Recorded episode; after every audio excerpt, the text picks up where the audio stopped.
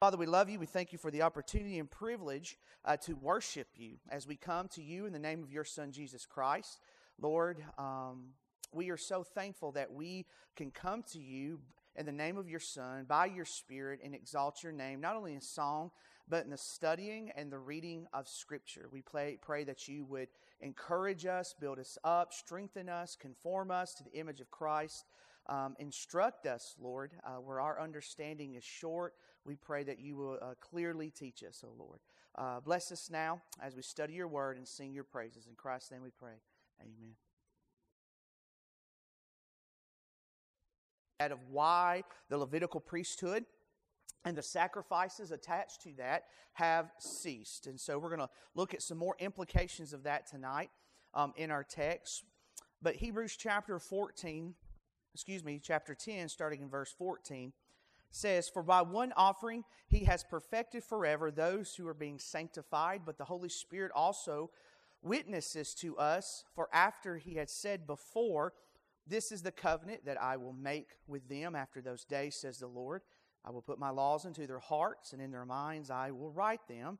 Then he adds, Their sins and their lawless deeds I will remember no more. Now, where there is remission of these, there is no longer an offering for sin. Let me pray real quick. Uh, Father, we do thank you for the opportunity, as we said a while ago, to read your word. Enlighten us, teach us, Father, illumine our hearts and minds so that we may move forward, um, being the light of the world as you work in our hearts by your Spirit.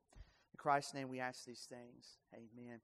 So, most of us obviously all have been here for some time with this study. So, we understand the broader context. This is an epistle, this is a letter written uh, uh, from someone inspired by the Holy Spirit, writing to the churches in this region, believers now being persecuted, feeling that pressure, are desiring to go back to the old ways of the old covenant. And so the author continues to argue, argue that Jesus is better, that they do not need to go back they need to persevere in the faith. Um, and so he does that in a, a, lot of different ways, but we've looked at three ways. There's been instruction, there's been exhortation, and there's been warnings. Like later on in this same chapter, verses 26, 27, 28, and 29 and 30 is a warning passage. It is a strong uh, warning passage to them. So he uses these three different ways to encourage them to persevere in the faith. Now, what we've been seeing really since halfway, well, really chapter 9 and, and most of chapter 10 is where we are seeing the sacrifice of Jesus is a better sacrifice. And he's been comparing it uh, uh, to the sacrifice uh, in the Old Covenant. He's been also looking at that Jesus was a better mediator and his death was necessary during that time. Um, we've seen all of those things the greatness of his sacrifice, why the animals were insufficient and last week, we did camp out for a while, obviously in verses 11, 12, and 13, where we see that Jesus' offering took away sins, but also after he offered once, he sat down at the right hand of the Father, and we looked at the significance of Jesus' uh, coronation of sitting at the right hand of the Father and why that was important. Important. That very act that very event, why it was important, not only for atonement, uh, the, the finality, the finishing of the atonement, but we also looked at, if you remember, what is he currently doing now? Because it says in verse 13, from that time, waiting till. So there's a time of sitting till his enemies are made his footstool, right? So what's going on there all this time period? And, and, we looked at that, what Christ is doing currently, sitting at the right hand of the Father. He's interceding for us, he's preparing a place for us. But we also see that the kingdom is advancing to a specific day and time where Christ will hand over the kingdom to his Father. And then we come to verse 14, where we'll begin tonight breaking this text down. And we want to look at the perfect work of Christ um, in verse 14 specifically. And what we mean by the perfect work of, of Christ, yes, his atoning work, but we want to draw it in a little bit more narrow. That we want to see the perfecting work of our sanctification, perfecting us because of his perfect work. Okay? So because his work is perfect, all right, we have been perfected, is, is the argument of the text. So let's look at verse 14 and let's break this text down. It says, For by one offering he has perfected forever those who are being sanctified. Now, if you notice there again, we've seen this in verse, uh, all of chapter 10, but verses 11, verse 12, verse 13, now verse 14, this one offering offered once and once offered himself. And now we look here and it says, for by one offering. All the author is doing here is reiterating the fact, uh, again, the finality of Jesus' work compared to that of the old covenant and the Levitical priesthood and the sacrifices. Many sacrifices compared to one sacrifice. So we see again, he's trying to drive home to these the readers of this text. One matters. He keeps saying one on purpose. The finality uh, uh of Christ's work at this time. But he also uses this word as well. So for by one offering, he has perfected forever. He uses the word perfected, and this is not the first time we have seen this word throughout this epistle. One of the times that we saw it was chapter 7 and verse 11. You don't have to turn there, but I'll read it for us.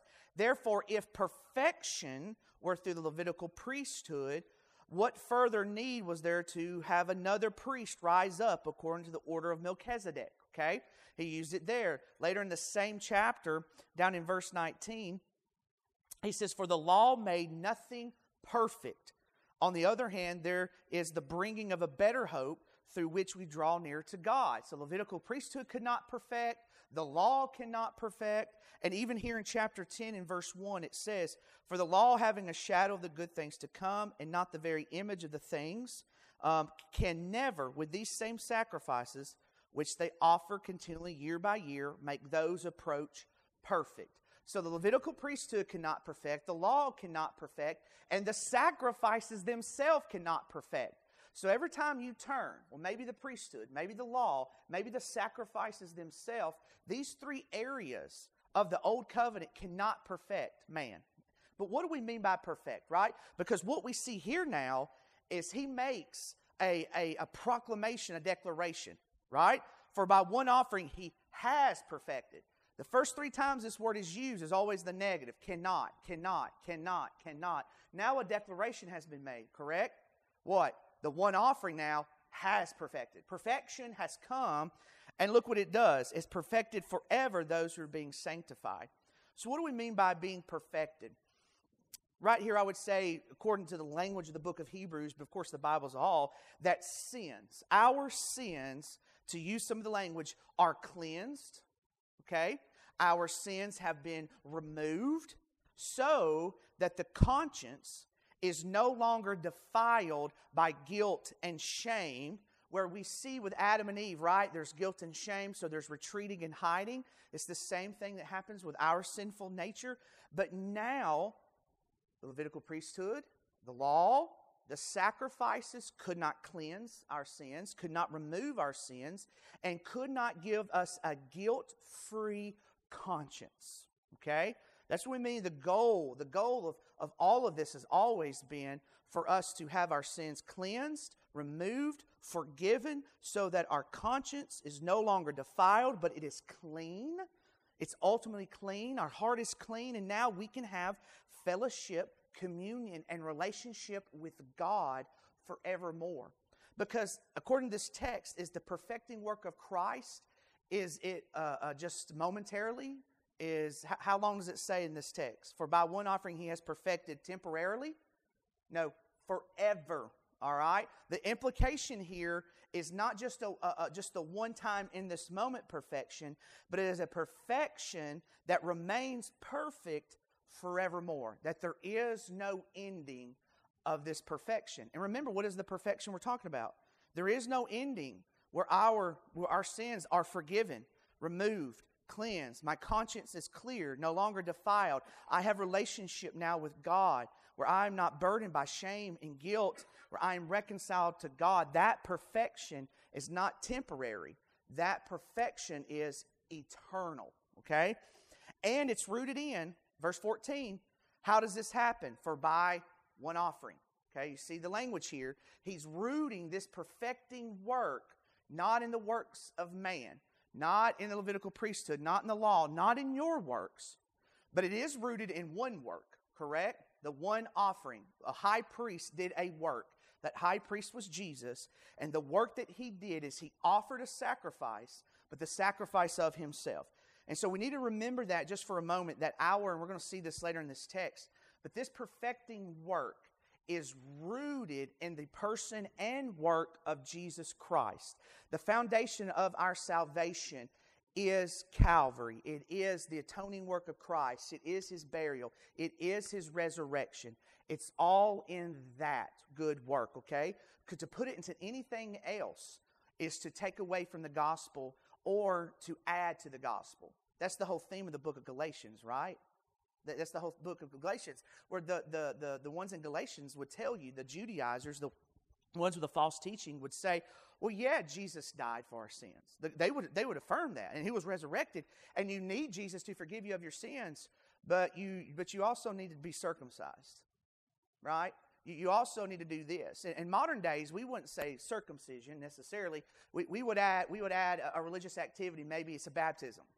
Uh, maybe it's our good works. Like, okay, it's good you have Jesus, but now you need to do these seven different sacraments. All right? And you got to keep these sacraments in order to remain saved, to be saved, and to remain saved uh, forevermore. Well, what you have just done is rooted the gospel and salvation and man's justification before God in Jesus and something else. And, and what is what's Paul's reaction to that in Galatians chapter 1? It's not a very positive, is it? He twice says it, but he says, if an angel comes to you, or even myself comes to you with a different gospel, let them be anathema. All right? That's the word of, of, of, of damnation. So that's where we have to listen for that. Okay, the, the word of faith movement with its heretics. You, you got to look out that we're not adding works of legalism uh, to, to the gospel itself. So we have to be careful with those things. And again, it teaches us as Bible students tonight how important just one sentence in a verse is is that one offering has been perfected. So you and I have been perfected forever, not because you're a good boy or a good girl. Not because your mom raised you in church, your dad raised you in church, or you've said the right words, or your, your even sound doctrine. As important sound doctrine is, right? Like my job as a pastor and other pastors here, one of the things we do is we guard the flock against false teaching. That's why we have to be apt to teach. We have to be able to say, that's a wolf, and get the wolf out of here, right? We have to be able to do that. Even, even if people are like, well, that's not fun, that's, that's not kind. My job is not to be kind to wolves. I'm being honest. My job is to have a voice for the sheep, right? But I also have a voice for wolves, okay? No, you're done. Get out of here, type of thing. So we understand that this is why we study the text and to be reminded that these words matter. So, the work of perfection, let's talk about that for a moment. The work of perfection in this text is objective, and it has been accomplished forever. The, wor- the work is objective. What do I mean by objective? There's subjective and there's objective, okay? What do I mean by objective? That in Christ, and please, please hear this for your heart and mind, in Christ you are perfected. Your heart, your mind, your will, your soul, your account in Christ you are perfected.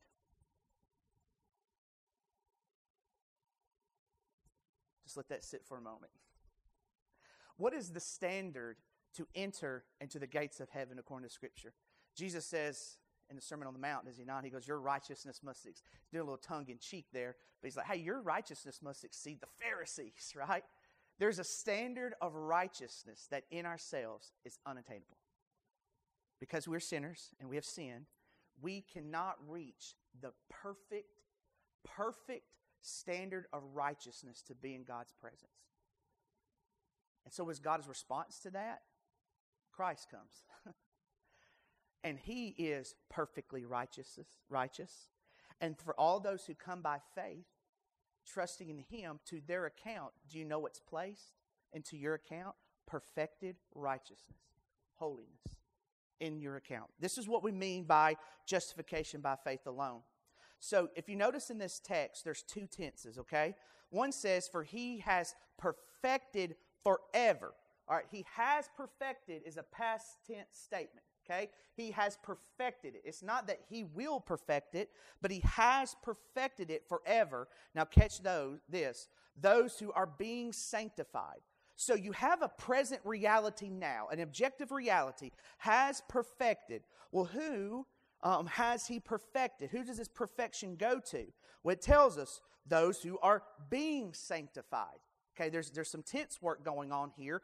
And when we talk about sanctification, we are talking about those who now are in Christ, who have been justified by faith alone, where Christ, by the power of the Holy Spirit, is sanctifying them. And this is what we look at when it comes to sanctification. Now, there's two things about sanctification I want you to remember. There's something we call positional, and there's another we call progressive, and they're tied together, okay? Positionally in Christ, I am holy in my account. I have been set aside. The word holy means to be what? Set aside, all right? Separated unto. So in Christ, I am holy, I am sanctified. But there's also, we see not positional, but we call progressive sanctification. And progressive sanctification that we believe is a work by God's grace of the Holy Spirit that is conforming us into the image of Jesus Christ, where He has taken away our desire for sinful things, crucifying the flesh, changing our desires, so that we may live unto righteousness. Several weeks ago um, in Philippians 2, Pastor Mark talked about taking something off and putting something on. Okay? That is a part of our sanctification where we are losing desires of this world. Well, how are those desires being taken away from us? The Holy Spirit. The Holy Spirit is working in you and He is cleansing, He's removing, He's adding, um, He's taking away, He's changing everything. It's the idea I read years ago, but it's the, think of the idea of, of remodeling a house, if you will, and you're going into different rooms and there's some sweeping and vacuuming. There's sometimes, sometimes some things need to be torn down. Some things just need a coat of paint. Some things need a whole new rebuilding of a wall in this room. In your heart and in your life and in your mind, by the power of the Holy Spirit through the means of prayer, through the means of the scriptures, by the means of grace we talked about last week, through the means of worship, through the means of church discipline, the Holy Spirit is sanctifying you and cleansing you of sin. I, I want to show you something real quick. If you turn to 1 Corinthians chapter 1, the second verse, 1 Corinthians chapter 1. Many of us are very familiar with what's going on in Corinthians. I was there for about four or five weeks, so um, yeah, you really should really know a lot's going on in Corinth. But Corinth a, was having a tough time, right? I mean, they're, they're a, newly formed church. They're still toddlers, if you will. And, and, and false teaching has come in. There's division in their ranks. They're in, the, they're in the third largest port city in the world. So you have all these different influences coming in, and, and they're, they're struggling at times. And we would go, whew, that church has got some problems, right? But catch this. 1 Corinthians chapter 1, go to verse 2. So the church of God, which is at Corinth, to those who are sanctified in Christ Jesus. Think about that for a moment. He knows what he's about to write about. He knows what they're going through. But what does he put here? That they are sanctified. This is where we get the word saints too. The saints of Corinth, the saints at First Baptist, okay? So we see they are sanctified positionally in Christ. You are holy in Christ, okay, in your account. But listen to this in Jesus Christ, called to be saints with all who in every place call the name of Jesus Christ our Lord, both theirs and ours. So what's he telling the next part? Not only positionally are you a saint, but what is your life calling supposed to be? Now you are to live out in this calling of being sanctified. Okay? So I've used this illustration with you before when it comes to our calling to be saints. The Queen of England, correct? Her office, okay, her call is to be a queen. So do you believe she talks and acts like a queen? Well, yeah. Well, why does she eat like a queen and talk like a queen and walk like one and, and wave like one? Why does she do all that? Because she's what? Queen. Okay? Now, you and I in Christ are holy. We are holy. And so we understand that you and I talk holy, live holy, think holy, dress holy, walk holy. Well, why do we do that? Because in Christ we are called to be what? Holy. Okay? So once we are in Christ, okay, our positions in Christ, the Holy Spirit dwelling with us begins to conform us into the image of Jesus Christ. That is one of his responsibilities, his jobs, the third member of the Godhead. But listen to this that which is, has union with Christ will begin to look and become like Christ. This is why this teaching destroys what we call easy believism and stuff. You and I, when we come to know Christ and Christ saves us, we are justified, and we're going to look at that for a moment. And as we are justified, declared righteous, a work has begun in us that will go until our death. And that is the work of sanctification, where God is cleansing you. He's, again, He's changing your appetites and your taste. He's changing your thought process. He's adding some things. He's removing some things desires, your wills, your thought, your words, your actions, your temperament. All of that begins to become conformed to Jesus in His ways. Again, Philippians 2 have this mind in you which is in Christ Jesus. Well, how do we have that mind? Can I take the mind of Christ and just put it in my mind? No, we understand it is a supernatural work of the Holy Spirit when we are regenerated, having a new nature now, and the Holy Spirit begins to cleanse us from sinfulness, our sinfulness, and all of those things. So, if the work of sanctification is presently happening in our life or in your life, this means that the Holy Spirit is present and the Holy Spirit is in you, cleansing, removing, and adding. It's like links in a chain. You've heard me say this before, right? Justification and sanctification are two different acts, okay, by God's grace. But yet we see what? They're also connected, right? Those who are being sanctified, it points to the reality of their justification. Those who have been justified, they will be sanctified as well. And let me explain why we, we say it that way. So, justification is the, an act of God's free grace where He legally declares a sinner uh, not guilty. Okay? We're acquitted of our sins, but we're declared not guilty. So now in our account, we have the perfect righteousness of Jesus Christ in our account by faith alone. Okay? Not by our works, faith alone. And faith is the instrument by which righteousness is imputed to us. So we understand now we're justified, but because we have been justified, we have been changed. We have a new nature that's been uh, created in the image of the righteousness of God. It's been created in the image of God. So if I have the image of God in Christ and that new nature in me, guess what? The automatic work by necessity must start taking place in my life. If Jesus, let's use this way, if I was to teach a little kid this, if Jesus starts taking up home in my heart, guess what's going to start happening to the home of my heart? It's going to start what? Oh, I, he wants the room this way. Oh, this is my home now, right? So what do you do when you buy a new home? What do you start doing, right? This is my home. I'm going to start doing things. So to some degree, Jesus moves in, if you will, by the person of the Holy Spirit, and he begins to cleanse us and work on us and change us and mold us into that image, what Christ desires of him. It is a process. So understand, if someone declares that they have been saved, there will be evidence of that salvation. For instance, if I if you moved into a new home, would people know if they've got new neighbors moving into the home, so to speak? Yeah, there's a U-Haul backing up. Right? Someone's taking residence now. Now the, the, the, the, the, the foliage outside is going to look different. It's going to be new roses. There's going to be new paint. There's going to be new this. Why is it happening? Someone's living in there, and there's evidence of that. The same way with you and me, if we have been regenerated in Christ, converted with new hearts and new minds, the Bible speaks of it, but it's also a logical conclusion. I'm going to look different too. I'm going to talk different. I'm, I'm going to I'm going to do a lot of things different in my life. So, this is why we say if you've been justified, connected to that, the next chain is a must be sanctified. Because if someone claims salvation and yet there is no change of heart and mind and will and nature, what the Bible would speak to is we need to go back and look and see does that person, have they been converted? Have they been born again? Do they know the Lord Jesus Christ? Especially if there is no change. Okay? And this is what we call the doctrine of regeneration. We have the doctrine of sanctification. This is why we don't believe that you say some magic words, that's it, and you get to go disappear and live your life like you want to. That is nowhere in the Bible. That is nowhere in the Bible. Matter of fact, one of the things that we see, one of the very first fruits that you've been regenerated is faith and repentance.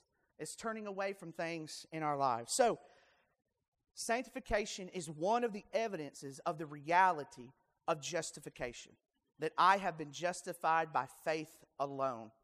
And it also lets you know someone who is being sanctified. Um, and I'll use my wife for an example and my father in law. Um, when it comes to the gospel, they, they, they, were, they were saved and converted probably, probably at a young age and not really realizing what's going on. You say, What do you mean? What do you mean?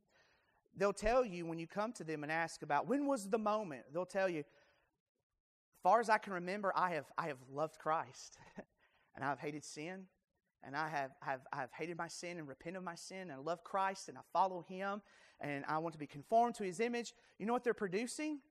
Fruits of what? Spirit in their life. There's peace, love, joy. So that is pointing back to what? In their life, the regenerating work of the Holy Spirit has taken up residence and He has changed them and He has made them alive. And now they are showing that in Christ. And yes, they follow the Lord, they follow the Lord in baptism and all that. But we see that sanctification helps in pointing to the reality of justification. But it starts with justification. Justification, then sanctification as well. So, sanctification cannot happen apart from your justification.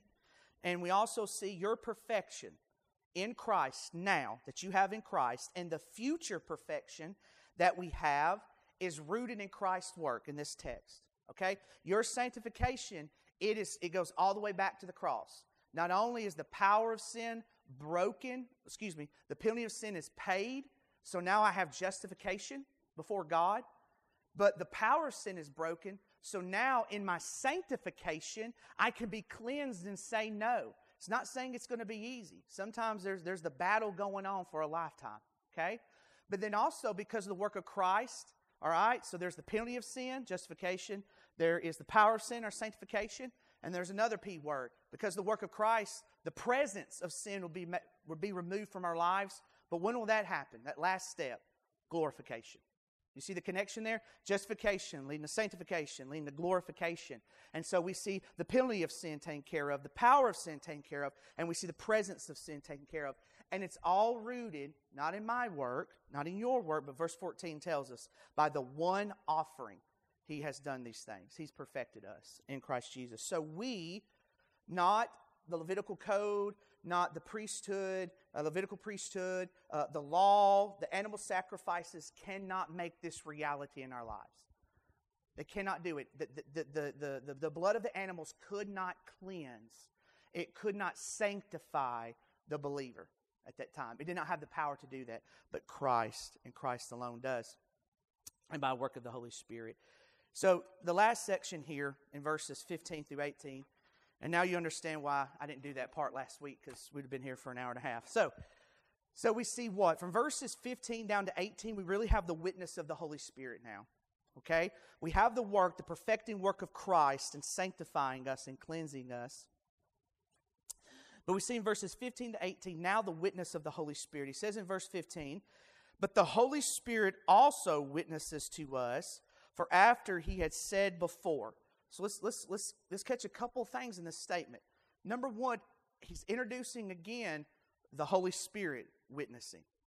And what does he do here? He specifically in verse 16, he quotes Jeremiah 31 3 again. So the writer of here, Hebrews believes in the inspiration of Scripture. okay? Because he is crediting Jeremiah 31 3, the author of Hebrews, to whom? Jeremiah or the Holy Spirit ultimately? The Holy Spirit. The Holy Spirit inspired to write these things even in the Old Covenant. And we see that he is working through Jeremiah. Jeremiah says these things, but he says, but the Holy Spirit also witnesses to us. So this implies there's been other witnesses of the finality of Christ's work, all right? And what is that? Christ himself, Christ says uh, the priest, his offerings, the once and for all at Calvary, all of those things are witnesses. Also, his sitting down, verse 12, at the right hand of God is a witness. So there's all these witnesses he's lining up, if you will. And then he brings another. He says, even the Holy Spirit bears witness to the work of Christ. And the reason I, I want to say that is people may ask, is the Holy Spirit in the Old Testament? Well, according to this verse, where is he? Yeah, He's in the Old Testament. All right? He's in every word, he's in every page because it's inspired. We believe that. Um, we believe in the, the verbal plenary inspiration of Scripture. So we see the inspiration of Scripture. We see the witness to the reality of Christ as a better offering. And in verse 16 and 17, he sort of brings up again an abbreviated version of the new covenant that's promised in Jeremiah 31. Now, I'm not going to expound all upon it again because I did that in Hebrews chapter 8 when we went through the new covenant. But he does write, This is the covenant, verse 16, that I will make with them uh, after those days, says the Lord. I will put my law into their hearts, laws into their heart, their minds, I will write them. And he adds, Their sins and lawless deeds I remember no more. So, why is this important? Well, he pulls back on the table the new covenant for us that God prophesied in Jeremiah 31. It's a section where, where they're, he's given them all this hope for the future after uh, their exile. Okay? He's letting them know you're not gone forever. You're going to come back. And he gives them these lists of promises. And one of the promises he gives in Jeremiah 31 is a better covenant. I'm going to give a better covenant to your household. And, and, and we looked at that last time. But one of the things, real quick, in verse 16, we see one of the promises that he witnesses here. So, verse 16 and 17 deal with two problems that we have. One problem is obedience, right? We're talking about sanctification, being perfected. In verse 16, he writes the following verses, and what we see here is God's sovereignty.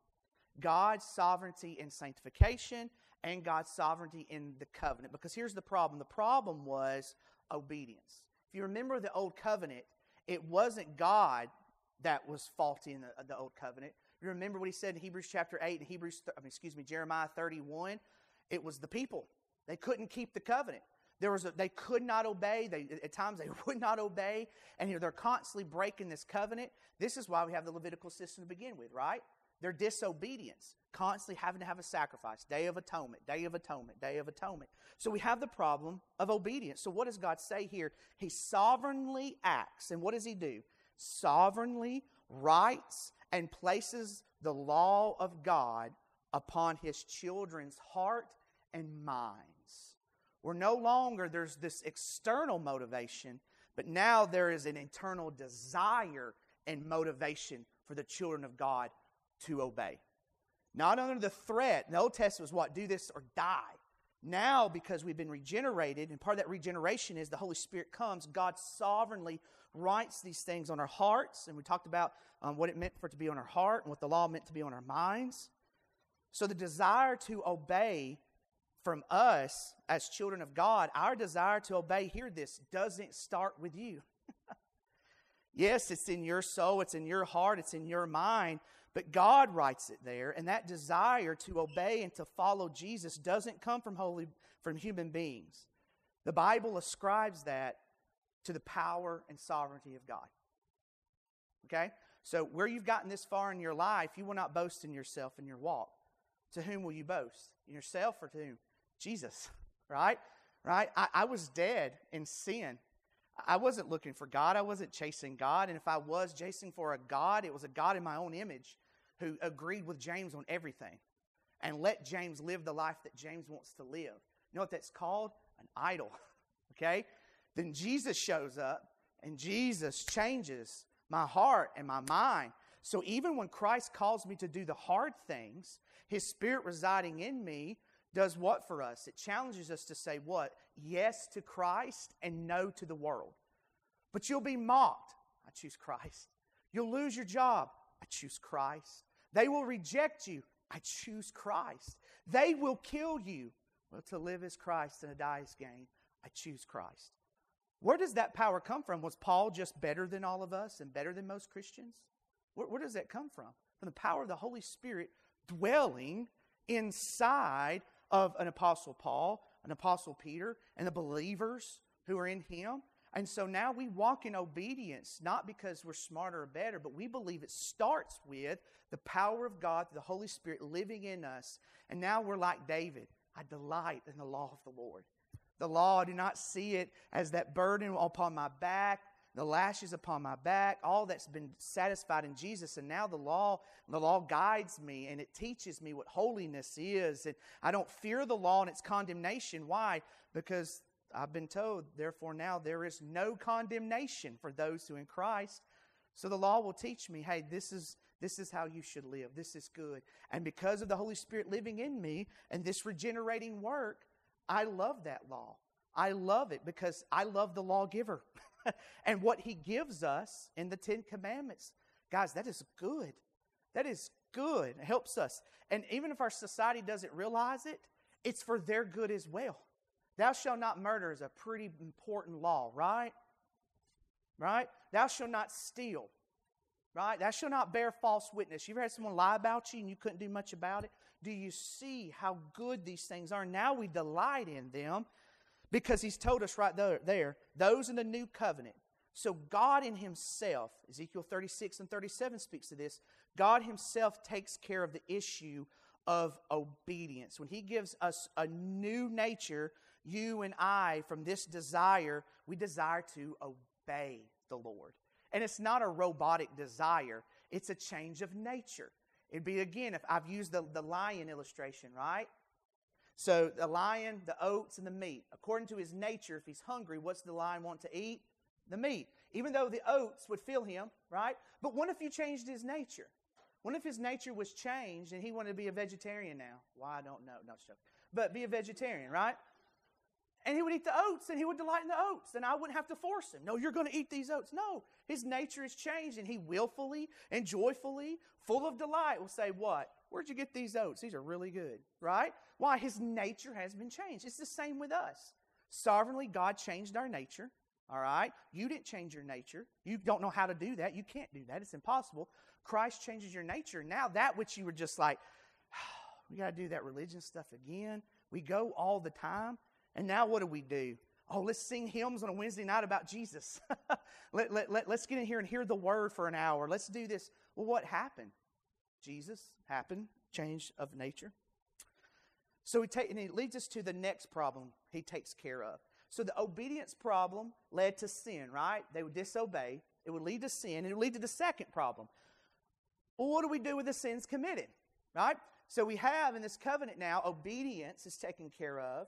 Now, what do we do with sins? What if there, there is disobedience? Well, look at verse 17. And these two words or three words, depending on your translation, are very important. And sort of he's emphasizing this is his main point in, in this section, far as verse 15, 16, 17. Then he adds, so he wants to show emphasis here, add something. Their sins and their lawless deeds I will remember no more. We see a lot of times in the Old Testament, Psalm 25, Psalm 79, Isaiah 64, where there's this connection between the forgiveness of sins and God remembering. There's this connection here. And sometimes speaking about the forgiveness of sins, instead of saying forgiveness, God says, I will, re- I will not remember. It's, it's another word you could use for forgiveness many times in the Old Testament. There's this connection right here with God and in the new covenant that when it comes to the sins that have been committed, there is forgiveness. And what that also means, the text tells us, that He chooses to remember them no more. And please hear this. This is one of the unique aspects of the new covenant. Because in the old covenant, did God remember sins? Think about for a moment. Okay? What happened every year after every year after every year? They had to deal with similar sins, right? Our atonement happened, Day of Atonement, temporary. But then this next year, what happened? The temple would become, undef- would become defiled.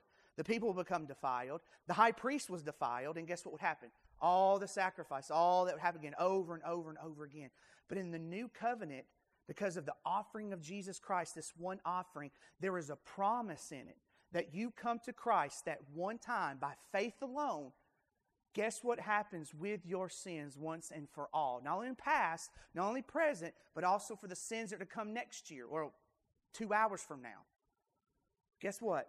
They're forgiven forevermore. The very, the very fountain and the source of our forgiveness of sins in the past, forgiveness of sins currently, and the forgiveness of sins in the future, the very source of that is the one offering of Jesus Christ.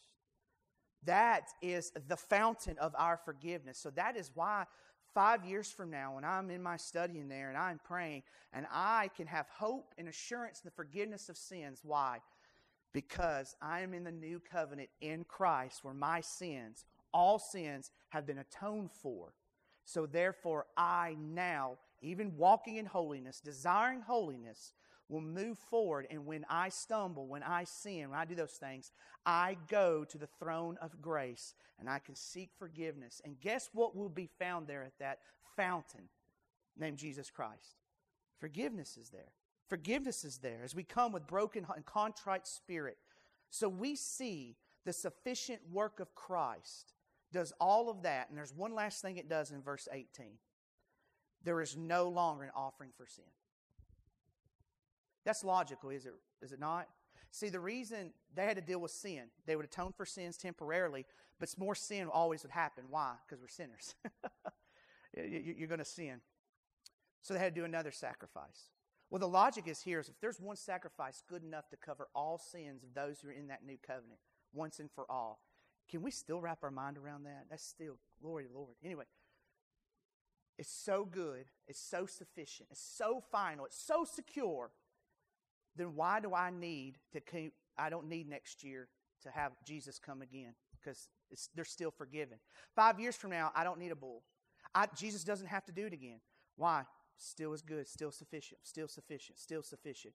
For all eternity, in my glorified state before God, before God, His saving work will be the reason and the ground of why we're still there before Him on that day. We will sing, Worthy is the Lamb that was slain. We will sing those songs. We will glorify Him. So in heaven, we will remember the cross and we will remember the work of Jesus on our behalf and we will celebrate that. And now, the logical conclusion that He's bringing to these people who want to go back it's done. There is no more offering to be made for sin. Because if there's an offering that needs to be made for sin two years from now, what does that tell us about the work of Jesus? Wasn't good enough. But his work is so finished and so good, there will never be another moment or need for a sacrifice for sins to make atonement for our sins. It's done. Can our hearts and minds, just for a moment, grab a hold of the gravity of that reality? It's almost like that's too good. that, that, okay, James, you, you're getting a little far fetched. I'm not.